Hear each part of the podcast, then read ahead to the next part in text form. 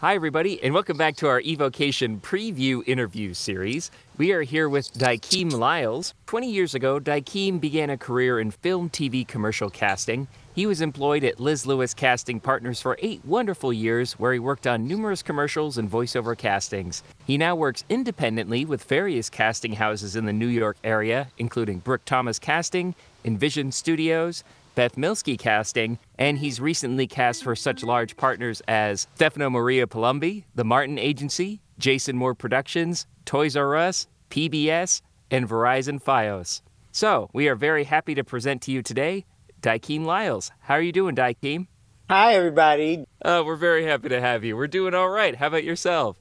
I'm hanging in there. No complaints just yet. awesome. Well, the night is young. But, yeah. anyways, tell us, how did you become involved with eVOcation?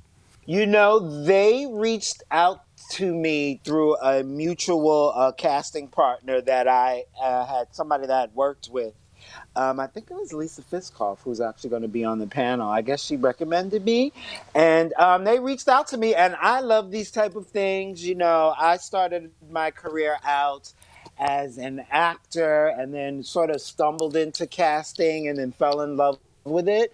So when I get these opportunities to really talk to actors and pull back the curtain a little bit to let them see behind the scenes so they can understand the business a little bit more, I love to do it. Just because when I was pursuing my acting career, I wish there was somebody out there who was just like no BS, just like you really want to know this business and how it works. You know, let's pull away the curtain and let me tell you what you're really up against when you get involved in this. So you can be prepared and not lower your expectations, but you know, understand what your expectations should be. Awesome. Now you're part of the casting directors panel with Andy, Lisa, and Alexa. What kinds mm-hmm. of topics do you think might come up on that? Well, you know, because we're in COVID now, I'm pretty sure a lot of people are going to know, well, would like to know just what is happening now, just with the industry in general, and how um, COVID has affected the voiceover industry. Um, and the answer to that will probably be surprising to some and may not be surprising to others.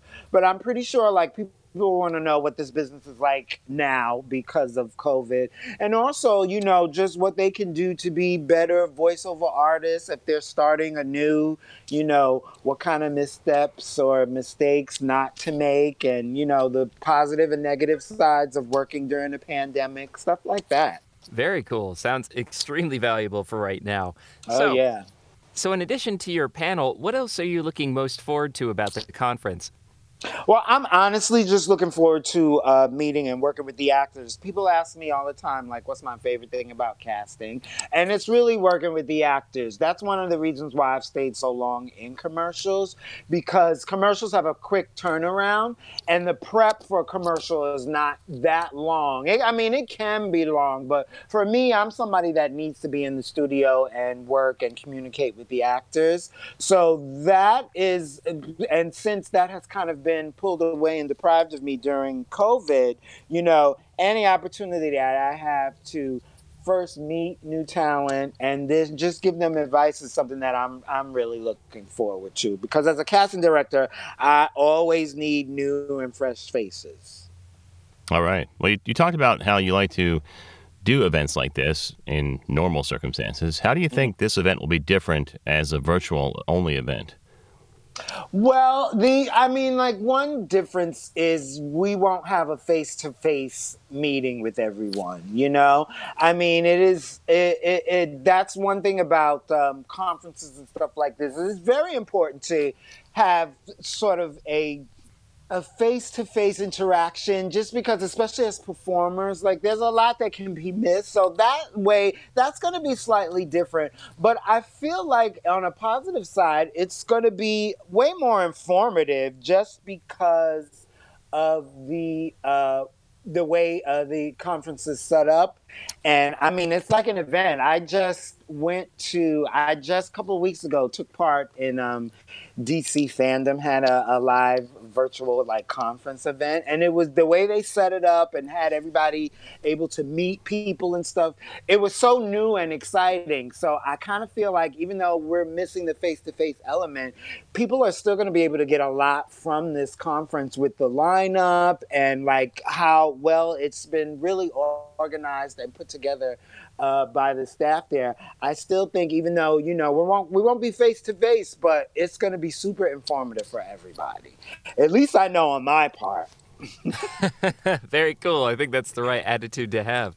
So, Diakeim, thanks so much for being with us today. Where can people find out more about you if they want to learn more about you before the conference tomorrow? Uh, you can always visit my website, which is D Lyles Cast. That's D and then L Y L E S and then cast C A S T dot com, and um, uh, that that's got that's got everything about me, how I got started, what I work on, what I do in in, in addition to casting. I'm also a uh, voiceover and on camera coach, and I'm a COVID compliance officer too. So if you want to know what it's like to actually be on a set uh, during this time of uh, these unprecedented times, as everybody likes to say, um, I've got that info too. All right, Diakeim. Well, thanks for joining us today. We look forward to seeing you this weekend.